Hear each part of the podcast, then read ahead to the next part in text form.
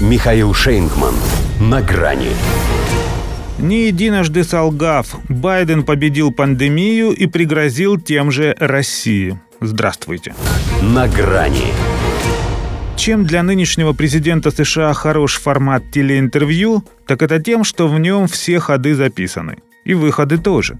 Поэтому их поиск, рукопожатие с пустотой, оговорки и прочие нелепости исключены, даже если случаются на то и монтаж. Но Джо Байден и в тепличных условиях, организованных ему на канале CBS, умудрился поставить в тупик сотрудников твоей администрации, отвечающих за здравоохранение. Пандемия окончена, гордо изрек он, сославшись не на них даже, а на свои наблюдения. Мол, никто не носит маски и все похожи в хорошей форме. Заявление о победе над коронавирусом не было запланировано в рамках этого интервью. Признались изданию «Политико» ответственные товарищи из Белого дома, не заметив, что сами в сердцах наговорили лишнего. Ведь тем самым они не только подтвердили наличие домашней заготовки сценария, исключающего импровизации главы государства, но и по сути уличили его во лжи.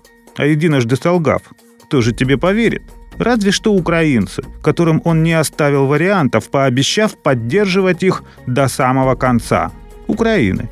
Практически так и сказал, дескать, несмотря на то, что они платят огромную цену, США будут с ними столько, насколько потребуется. Даже если потребуется повторить Хиросиму с Нагасаки. Применение ядерного оружия, говорит, изменило бы облик войны как ничто со времен Второй мировой. При этом грязно намекает на Россию. Однако его отсылка к еще той войне, если и уместна, то лишь потому, что только Соединенные Штаты уже как-то пытались изменить ее облик.